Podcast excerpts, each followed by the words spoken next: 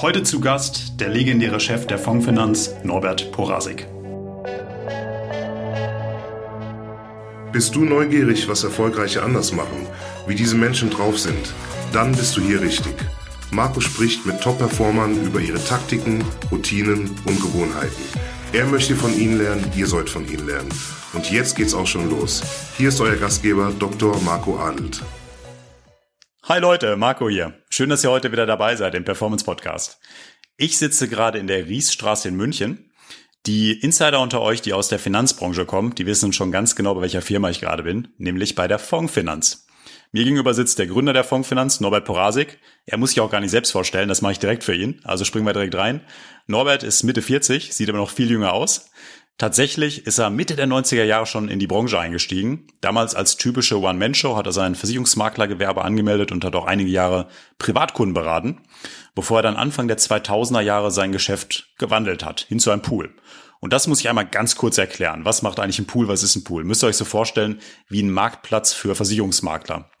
Es gibt in Deutschland gut 45.000 Versicherungsmakler und die nutzen sogenannte Pools dafür, dass sie Schnittstellen zu ganz vielen Versicherern nutzen können. Und der Pool stellt äh, beispielsweise auch noch äh, Software zur Verfügung oder Expertenteams, wenn die Makler Support brauchen. Das macht ein Pool. Der Norbert hat zusammen mit seinem Schulfreund Markus Kiener die Fondsfinanz die letzten 20 Jahre aufgebaut und ist mittlerweile der Pool Nummer eins mit knapp 200 Millionen Euro Umsatz und äh, 400 Mitarbeitern.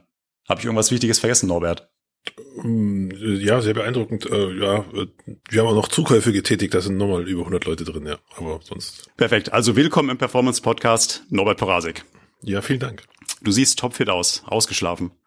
Wann bist du heute aus dem Bett gekommen? Äh, also heute war es extrem früh, heute war es tatsächlich halb fünf. Keine Ahnung, was mich geritten hat heute Morgen. Es ist sonst nicht so früh. Ähm, ich stehe zwar sehr früh auf, grundsätzlich äh, gerne halb sechs, sechs. Ähm, aber heute war es halt noch früher wie sonst. Ähm, ja, senile Bettflucht, äh, sagen ja manche. Ähm, bei mir manchmal ist es ein bisschen Leidenschaft, wenn mir was einfällt in der Früh, was äh, ich mir oder eine Problemstellung oder eine Lösung zu einem Problem einfällt, dann äh, kann ich oft nicht mehr einschlafen, dann stehe ich auf und mach das, schreibe das sofort runter auf meinem Laptop. Und dann, wenn ich schon am Laptop sitze, mal schaue ich in die Mails rein und dann bleibe ich am Laptop hängen. Ja, und warte, bis einer meiner drei Mädels runterkommt ins Wohnzimmer, also entweder einer von meinen zwei Töchtern oder meine Frau und dann mit den Kids spiele ich dann Schach oder Mühle und mit meiner Frau trinke ich dann den ersten Kaffee. Also du bist auch mal der Erste, der wahres Bräuch in der Familie. Immer. Immer. Ich bin immer der Erste. Ich, Wochentags, am Wochenende immer. Ich brauche deutlich weniger Schlaf wie meine Mitbewohnerinnen sozusagen. Ähm, und daher äh, bin ich auch immer der Erste, der aufsteht. Das ist gut. Machst du dann das Frühstück bei euch? Ja, selbstverständlich. Also ich hole auch die Brötchen vom Bäcker. Ich habe, wir sind, haben das große Glück, dass ein Bäcker bei uns in der Straße ist, der auch alles selber backt. Und äh, den Kaffee mache ich auch und ich richte alles her. Und äh, dann gibt's lecker Frühstück in der Früh. Klasse. Wann denkst du zum ersten Mal an die Firma, wenn du aufstehst? Äh, meistens bevor ich aufstehe. Also ich wach meistens auf und hatte die Firma im Kopf. Also ich träume meistens auch irgendwas von irgendwelchen Problemen oder Lösungen, die ich gerade äh, hab. Und ähm, also tatsächlich vorm Aufwachen denke ich schon die Firma, ich träume oft davon, ja. Also träumen dann sowohl positiv als auch negativ. Ja, natürlich. Es sind halt wie ein anderer Mitarbeiter, der ähnlich tickt wie ich, äh, der hat gesagt, er wacht nachts auf und hat, er fühlt, es fühlt sich für ihn an, als hätte er fünf Radiosender gleichzeitig laufen. Weil er halt auch gleichzeitig so viele Projekte hat und so viel in seinem Kopf rumgeht. Ähm, aber auch bei ihm ist es äh, eher eine Leidenschaft. Und ähm, auch er schreibt mir manchmal nachts Mails. Das dann passiert, dass ich nachts ihm antworte. Dann ein bisschen skurril. Aber ähm, ja, wenn der Job ein Hobby ist, äh, für das man brennt, dann ähm, kann das sowas halt auch passieren. Das Ehebett von Norbert Porasik, das muss ich mir also so vorstellen, das Handy liegt auf dem Nachttisch. Nein, um Gottes Willen. Nein, nein, nein. Äh, wir haben ein Elektrosmog-loses Schlafzimmer. Wir haben keinerlei Geräte äh, im äh, Schlafzimmer. Vielleicht wird das Handy bei mir helfen, dann könnte ich schnell das, was ich mir gerade eingefallen ist, dann so notieren, aber meine Frau besteht darauf, dass keinerlei Elektrogeräte im Schlafzimmer sind. Auch die Kinder müssen die Handys unten im Wohnzimmer lassen, die dürfen, die, auch die Kinder, insbesondere die Kinder dürfen nicht die Handys mitnehmen. Äh, das halte ich auch für sehr, sehr wichtig. Äh, wenn ich in diesen Klassenchats gucke äh, von den von meinen Töchtern, dann sehe ich, dass da Kinder noch nachts hin und her chatten und das darf natürlich nicht sein. Und daher lassen wir alle im Kollektiv alle unsere Geräte im Wohnzimmer unten. Gut, aber das erste Mal Mail checken kommt dann gleich nach dem Aufstehen. Natürlich. Erste Blick aufs Handy während der Laptop hochfahrt, ja, schaue ich WhatsApp nach, ob es da was gab und dann noch Facebook und dann äh, schaue ich in die Mails. Und dann bist du um 5 Uhr live. Ja. Sehr cool. Lass mal 20, 30 Jahre zurückspringen. Oder genau genommen 25 Jahre zurückspringen. Als du 20 warst, kurz nach dem Abi, da bist du in die Branche eingestiegen. War das da ähnlich? Ähm, schreib da mal, wie war so ein typischer Tag, als du da aufgestanden bist? Also ich habe ja tatsächlich äh, Versicherung angefangen, als ich noch in der Realschule war. Ich habe ja zuerst äh, Realschule gemacht und da machen ja danach alle eine Lehre. Und da hatte ich natürlich einen super Einstieg, da war ich im Strukturvertrieb und äh, ich war zwar 16, aber ich hatte natürlich viele Mitschülerinnen und Mitschüler, die mir schon vertraut haben und auch wenig Fragen gestellt haben damals. Das war natürlich super, super guter Einstieg. Und nach der Realschule habe ich tatsächlich das Abi gemacht, nach, das richtige Abi nachgeholt, weil ich konnte sowieso äh, keine Lehre bei Bank und Versicherung machen, weil dann hätte ich ja selber nicht mehr verkaufen dürfen. Also ich gesagt, gut, dann mache ich halt ein Abi.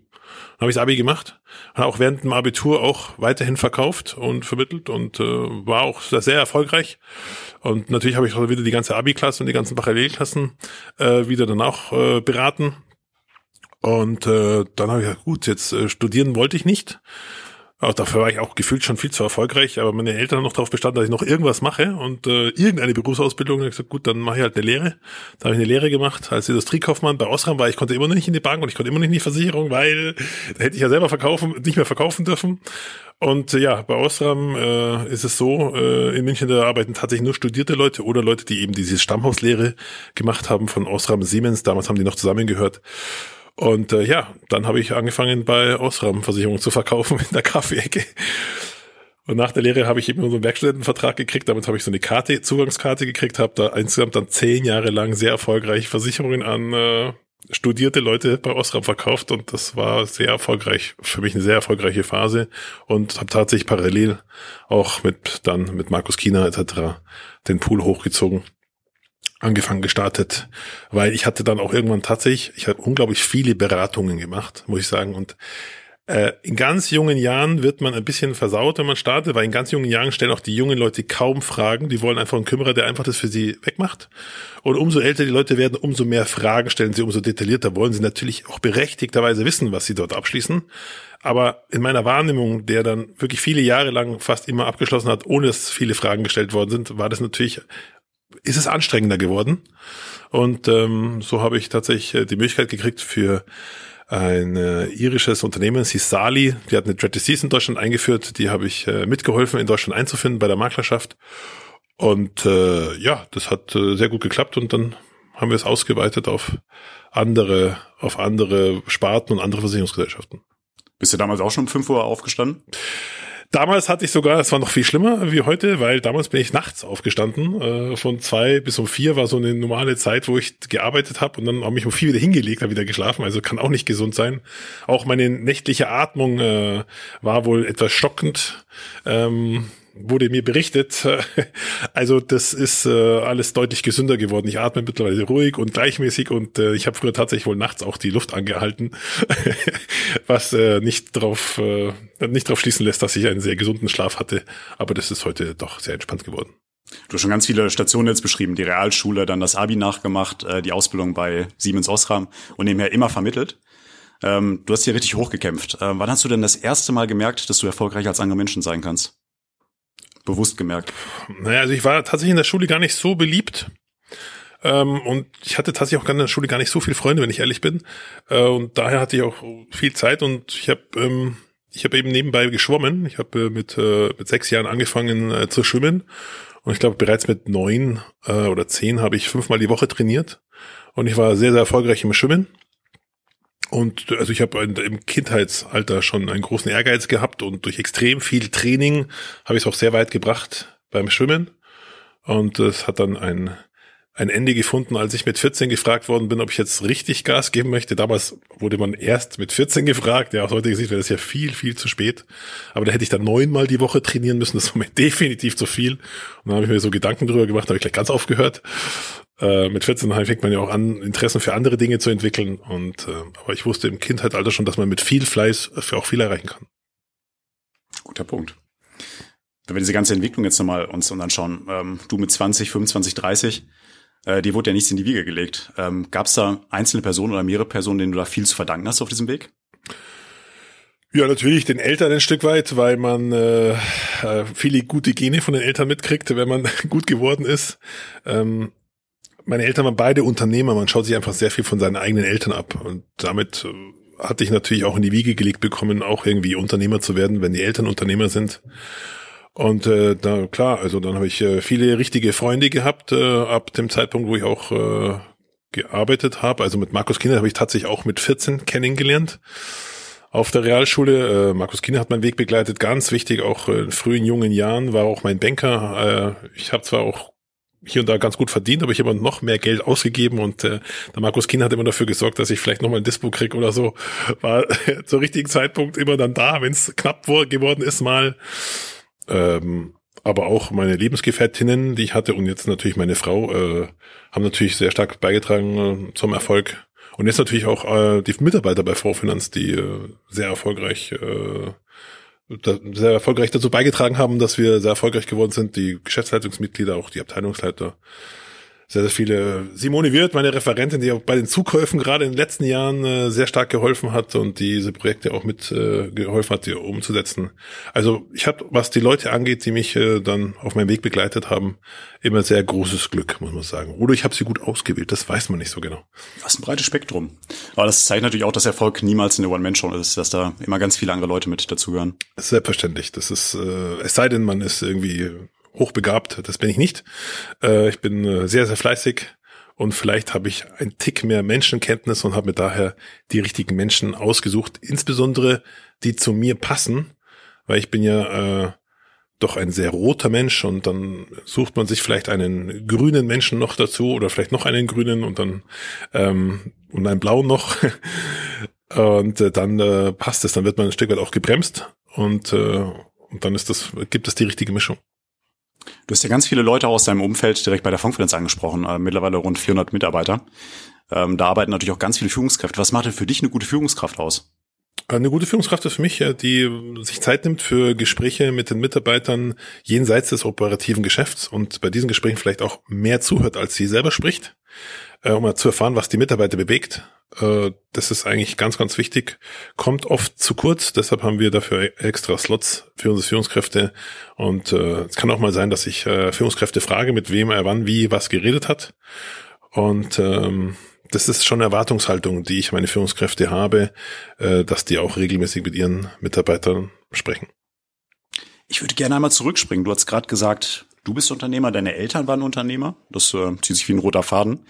Ein Unternehmer, der hat ja auch immer eine Eigenart, eine positive Eigenart, dass er ein Macher ist, dass er Entscheidungen trifft. Und ähm, da habe ich eine ganz interessante Sache gefunden. Das war im März, als Corona ausgebrochen ist, in den sozialen Medien. Da gibt es ein Foto.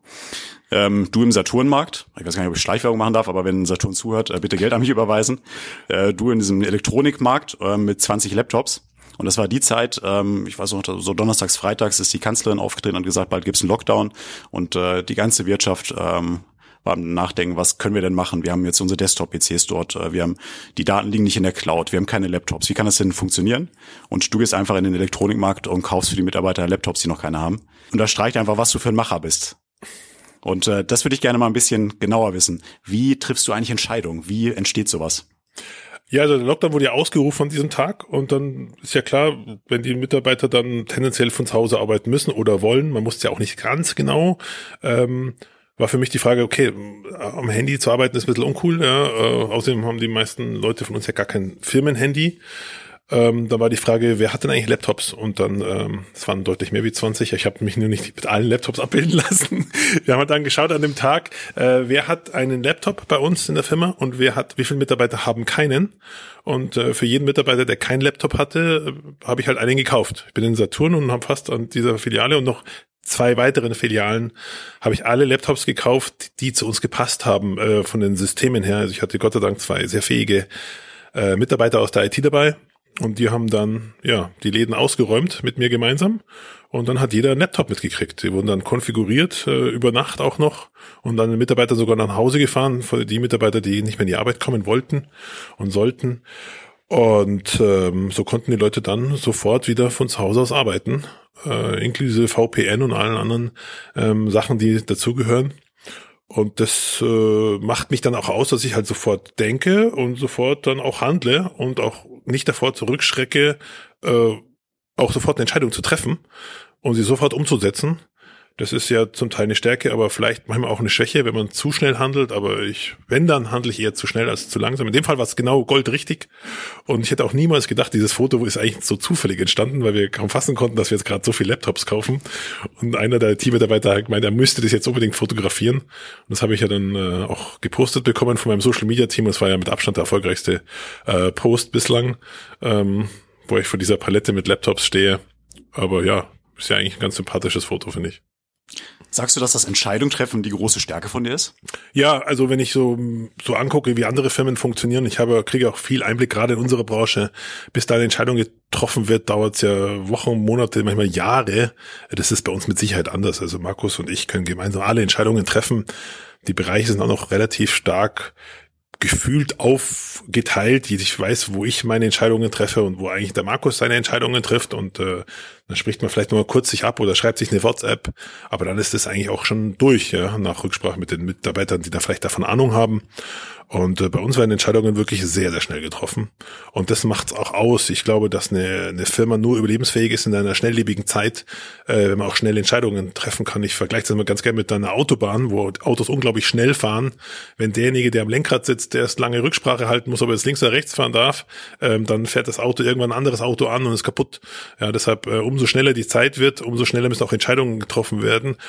Den Eindruck habe ich aber allerdings nicht in Deutschland. Gerade durch DSGVO und Compliance und vielen anderen Dingen äh, dauern die Entscheidungen noch länger als früher. Da bin ich sehr froh, dass wir in einem inhabergeführten Unternehmen sind, wo die Entscheidungen noch schnell getroffen werden können, ähm, weil äh, ich glaube, dass die langsamen Unternehmen es nicht nicht unbedingt lange aushalten, wenn sie dabei bleiben, dass ihre Entscheidungen langsam dauern. Wir merken ja, durch die Digitalisierung bleiben auch mittlerweile Unternehmen, die eigentlich sehr, sehr groß waren, auch auf der Strecke. Das wird weitergehen, wenn die Unternehmen nicht lernen, wieder schnell auch Entscheidungen zu treffen. Ich glaube, das Thema Entscheidung treffen und dann schnell umsetzen, ähm, das können wir heute auf jeden Fall alle mitnehmen als großes Learning aus diesem Podcast. Ja, das ist vielleicht auch wichtig. Äh, die meisten Unternehmen gehen gar nicht, wenn sie kaputt gehen, gehen sie gar nicht kaputt wegen falschen Entscheidungen. Meistens gehen sie wegen fehlenden Entscheidungen kaputt. Also es ist gar nicht so, dass immer vielleicht eine falsche Entscheidung dann zum Ende führt, sondern es sind immer die fehlenden Entscheidungen, die eine Firma an der Stelle treten lässt und dann überholt, überholt wird von anderen und dann halt Probleme kriegt. Thema Entscheidung und äh, richtige Umsetzung dieser Entscheidung. Lass mal auf ein Thema kommen. Du hast ja zwei Kinder, ähm, ich habe auch zwei Kinder und äh, das ist ja gerade eine ganz besondere Situation, wenn die zur Schule gehen. Ähm, und auch da ist ja eine Entscheidung getroffen. Nämlich in der Schule gibt es ja keine richtige Infrastruktur, was Unterricht angeht, digitalen Unterricht angeht. Äh, magst du davon ein bisschen erzählen? Ja, also ich habe mich natürlich geärgert, dass meine Kinder keinen digitalen Unterricht gekriegt haben beim Lockdown, dass da also wirklich händisch mit Papier und allem drum und dran gearbeitet worden ist und die Lehrer äh, zum Teil vielleicht, könnte man sagen, dann auch nicht besonders ambitioniert waren, äh, irgendwelche Wege zu finden und haben sich dann eben auch in dem Fall auf DSGVO zurückgezogen, dass ja alle alle Systeme, die es gibt, äh, nicht DSGVO-konform wären, weil die Server in Amerika stehen würden oder aus welchen Gründen auch immer. Und äh, dann habe ich mich auf der Suche gemacht nach einem äh, System, was, äh, wo alle Server in Deutschland stehen, was 100% DSGVO-konform ist, was auch wirklich ein digitales Klassenzimmer gut abbildet, wo man natürlich äh, mit Video die, die, die Kinder eben hier unterrichten kann, wo die Dokumente hin und her geschrieben, geschrieben worden können, wo man Dokumente ausfüllen kann, den Lehrer schicken kann, alles komplett digital eben, komplett auf Unterricht ausgerichtet. Ich bin auf Netzklasse gestoßen, fand das super, das Tool, habe dann auch mit den äh, Inhabern gesprochen und habe dann äh, mit denen vereinbart, äh, dass wir auch auf Kosten der Fondsfinanz dieses Tool äh, bundesweit allen Schulen kostenfrei äh, zur Verfügung stellen. Das haben wir auch gemacht und äh, sind sehr, sehr glücklich darüber, dass es so viele Schulen jetzt auch schon genutzt haben und dadurch auch der digitale Unterricht äh, ermöglicht wird. Auch es gibt ja auch in Bayern viele Schulen, die auch schon wieder dicht gemacht haben und viele Klassen, die dicht gemacht haben wegen Corona-Fällen. Und äh, da wird jetzt schon extrem viel mit Netzklasse unterrichtet und das kommt extremst gut an und das die Mund-zu-Mund-Propaganda läuft ähm, wir haben jetzt auch schon äh, Kontakte zur Politik gekriegt, weil auch bei der Politik das mittlerweile angekommen ist mit Netzklasse. Und ich bin mir sicher, dass äh, Netzklasse seinen Weg jetzt in die Schulen findet. Und dann bin ich glücklich drüber, dass wir ein deutsches System haben, das 100% rechtskonform ist und an deutschen Schulen hilft, den digitalen Unterricht zu ermöglichen. Tolle Initiative. So viel zum Thema Entscheidung und auch die richtige Umsetzung. Netzklasse, ich werde es euch mal in die Shownotes reinpacken. Wenn ihr da Interesse daran habt, äh, den Norbert findet ihr über Sing, über LinkedIn, über alle möglichen Kanäle. Ähm, geht auf ihn zu, wirklich eine ganz tolle Initiative. Norbert hat jetzt ein paar Worte schon verloren über das Thema Digitalisierung. Das ist natürlich einfach omnipräsent. Gerade bei uns in der Branche, in der Finanzdienstleistungsbranche, da leben wir einfach in unglaublich spannenden Zeiten. Die ganze Finanzbranche ist mitten in einer digitalen Umwälzung. Unglaubliche Chancen, Monat für Monat. Wie machst du das denn eigentlich, ähm, dass du dich da auf dem Laufenden hältst? Welche Kanäle nutzt du da? Ja, ich habe natürlich äh, Google AdWords, äh, die ich schalte auf äh, Dinge, die mich interessieren. Die sehe ich auch dann sofort in der Früh, wenn ich äh, Mails mache. Die kommen ja in der Regel in der Früh. Äh, natürlich, ich krieg äh, über Facebook sehr viel News aus der Branche, weil ich bin in den richtigen Gruppen drin und dann wird das mal auf Facebook ange gut angezeigt. Und äh, natürlich äh, werde ich auch informiert von meinen Mitarbeitern, die wissen ja, was für mich wichtig ist und äh, das wird mir dann zugespielt. Und tatsächlich gucke ich noch die gute alte Tagesschau, auch, auch wenn ich nicht... 20 Uhr. Ja, 20 Uhr und kurz davor noch die Börse, auch wenn ich da schon längst weiß, wie die Börse lief. Ähm, aber das ist fast schon so ein bisschen Ritual. Gott sei Dank gibt's ja äh, diese Player und dann kann ich kurz zurückspulen und dann ähm, kann ich mir das anschauen. Ich weiß nicht, das ist eher ein Ritual als wirklich Informationszufluss, weil in der Regel weiß ich es dann schon. Und ich weiß auch nicht, ob das qualitativ so hochwertig ist. Äh, man muss immer schon immer mittlerweile mitdenken, finde ich, gerade bei den öffentlich-rechtlichen Medien, um wirklich zu wissen, was passiert ist. Und darf vielleicht nicht mehr alles glauben, was da so gesagt wird. Norbert, lass uns nicht nur von der Arbeit sprechen. Äh, du hast da noch ein Leben neben der Fondsfinanz. Äh, du hast ja schon deine Frau und die beiden Kinder erwähnt. Was machst du eigentlich, wenn du nicht arbeitest? Äh, Gibt es irgendwas, was du am liebsten machst? Also wir haben ja hier eine Fun Area bei Vorfinanz ähm, und während, während dem Lockdown haben wir uns tatsächlich angewöhnt, äh, bei schlechtem Wetter die Fun Area bei Vorfinanz zu gehen. Da gibt's einen Billardtisch, einen Kicker, Tischtennis und ganz viele andere Möglichkeiten, eine Wii und ähm, und ein Spielzimmer, wo ganz viel Playmobil und Lego-Zeug drin ist für, für noch kleinere Kinder. Ähm, das ist echt lustig, da dann äh, so ein bisschen seine Zeit zu verbringen mit den Kids. Und ansonsten natürlich draußen äh, mit den Kindern schwimmen gehen oder meiner Tochter beim Reiten zuschauen oder so. Das ist äh, schon ein bisschen entspannt, wobei ich natürlich auch das Handy dabei habe, äh, ja, weil es halt einfach eine Leidenschaft ist tatsächlich. Und ähm, aber das mache ich sehr gerne. Ich würde auch gerne noch mehr Sport machen. Das würde entweder auf Kosten der Arbeit gehen oder auf Kosten der Familie und beides ist äh, gerade kommt fast äh, den Bedürfnissen gemessen äh, zu kurz und daher mache ich tatsächlich aktuell nicht so viel Sport, aber wir gehen jeden Abend tatsächlich äh, sehr stramm spazieren durch den Wald. Neben unserem Haus ist äh, auch ein Wald und äh, da gehen wir eine Dreiviertelstunde äh, abends spazieren, meine Frau und ich und das ist ja auch ein bisschen Sport. Äh, Thema Sport, das hast du 2016 mal als Video gepostet. Da hast du dann runtergeschrieben, meine Frau meinte gestern, ich könnte bestimmt nicht mehr Rad schlagen und hast es trotzdem in deinem Wohnzimmer gemacht. Ja. Würde das heute auch noch klappen? Ähm, wahrscheinlich noch mal ein bisschen schlechter und es würde noch mehr lustige äh, Beiträge und Kommentare auslösen. Ich habe von im, im Sommer, letztes Jahr im Sommer habe ich tatsächlich ein Rad geschlagen und dann hat mir gleich ein bisschen so die Bänder äh, überdehnt, habe ich den Eindruck gehabt, ja, ich müsste mich, glaube ich, mal aufwärmen. Wäre ein guter Tipp, bevor man Rad schlägt, sich aufzuwärmen. Aber dann wird es, glaube ich, noch klappen, ja eine, eine richtige Achterbahnfahrt. Der Thema Achterbahnfahrt, das ist ein schönes Thema. Ich bin ja heute bei dir zu Gast hier in der Riedstraße in München. Äh, vor unserem Termin war ich kurz auf der Toilette und da hing so ein Poster mit dem Interview auch und da stand drauf, wenn dein Leben ein Song wäre, was, was wäre das? Und da stand drauf, Helene Fischer Achterbahn. Äh, ist der Name da Programm? Äh, ja, das ist äh, wohl, also mein Leben ist tatsächlich eine Achterbahn. Also ich erlebe unglaublich viele Dinge. Ähm, ich hatte wirklich in meinem Leben schon extrem viele Hochs und extrem viele Tiefs. Und, ähm, nicht nur beim Ratschlagen. Nicht nur beim Ratschlagen, ja. und ähm, ja, auch bei Vorfinanz geht's ja hoch her. Und äh, da, wir haben ja unglaublich viele große Projekte gleichzeitig laufen. Und wenn halt eins richtig schief geht, in das wir viel Geld und viel Zeit investiert haben, das ist halt einfach ein Downer, ja. Aber dann kommt das nächste Projekt, das läuft dann wieder richtig gut. Ähm, und das ist natürlich wieder ein Highlight. Und äh, ja, nachdem ich halt so emotional dabei bin, äh, nimmt mich das auch immer richtig mit nach unten und auch wieder mit richtig mit nach oben. Und auch, äh, auch viele Mitarbeiter, die um mich herum sind, sind äh, da auch emotional. Und äh, ja, so erleben wir halt gemeinschaftlich eine Achterbahn. Sehr schön. Kannst du eigentlich kochen? Ja, ich kann kochen, ich könnte kochen, aber ich mache es tatsächlich nicht so oft, weil meine Frau, die nicht arbeitet, sieht natürlich die Kinder viel mehr als ich, also kocht sie natürlich und ich verbringe dann die Zeit äh, mit den Kids, während sie kocht. Aber gibt es denn irgendein Gericht, wo du von den Gästen Standing Ovations bekommst? Äh, ja, zwei, äh, äh, Wiener Schnitzel und äh, Spaghetti Bolognese, das mache ich beides äh, herausragend und wenn ich mal koche, dann wird das, das von mir gewünscht. Und das Wiener Schnitzel äh, klassisch vom Kalb? Ja, natürlich. Natürlich vom Kalb. Aber hauchdünn, einer fetten Panade drauf und richtig fett gebraten. Und äh, ja, schon sehr lecker. Achtest du eigentlich auf deine Ernährung? Ja, äh, musste ich äh, vor, weiß nicht, fünf Jahren, glaube ich, schon her. Dann äh, hatte ich tatsächlich mal 98 und dann habe ich auf die Waage geguckt und habe gesagt, Katastrophe, Katastrophe, also dreistellig möchte ich nicht werden. Und dann habe ich angefangen, ein bisschen auf die Ernährung zu achten. Habe erstmal mit Low Carb, habe ich mich, äh, sag ich mal, runter äh, gearbeitet. Und dann habe ich dadurch auch ein Stück weit die Ernährung umgestellt. Also ich trinke keine Apfelschwolle mehr wie früher. Ich trinke nur noch Wasser eigentlich äh, und Kaffee. Und äh, bei der Ernährung achte ich halt, wenn es nicht unbedingt Nudeln sein müssen, dann lasse ich sie auch ganz gerne weg und erstmal äh, auch ein, am liebsten Fisch mit Salat oder Gemüse. Und dadurch schafft man es dann eigentlich ganz gut, sein Gewicht auf einem sehr guten Maß zu halten und mit einem an, angenehmen BMI. Wie wichtig ist das? Machst du es eher, weil es ähm, dem Gewicht nutzt oder machst du es auch, weil es deinem Kopf nutzt?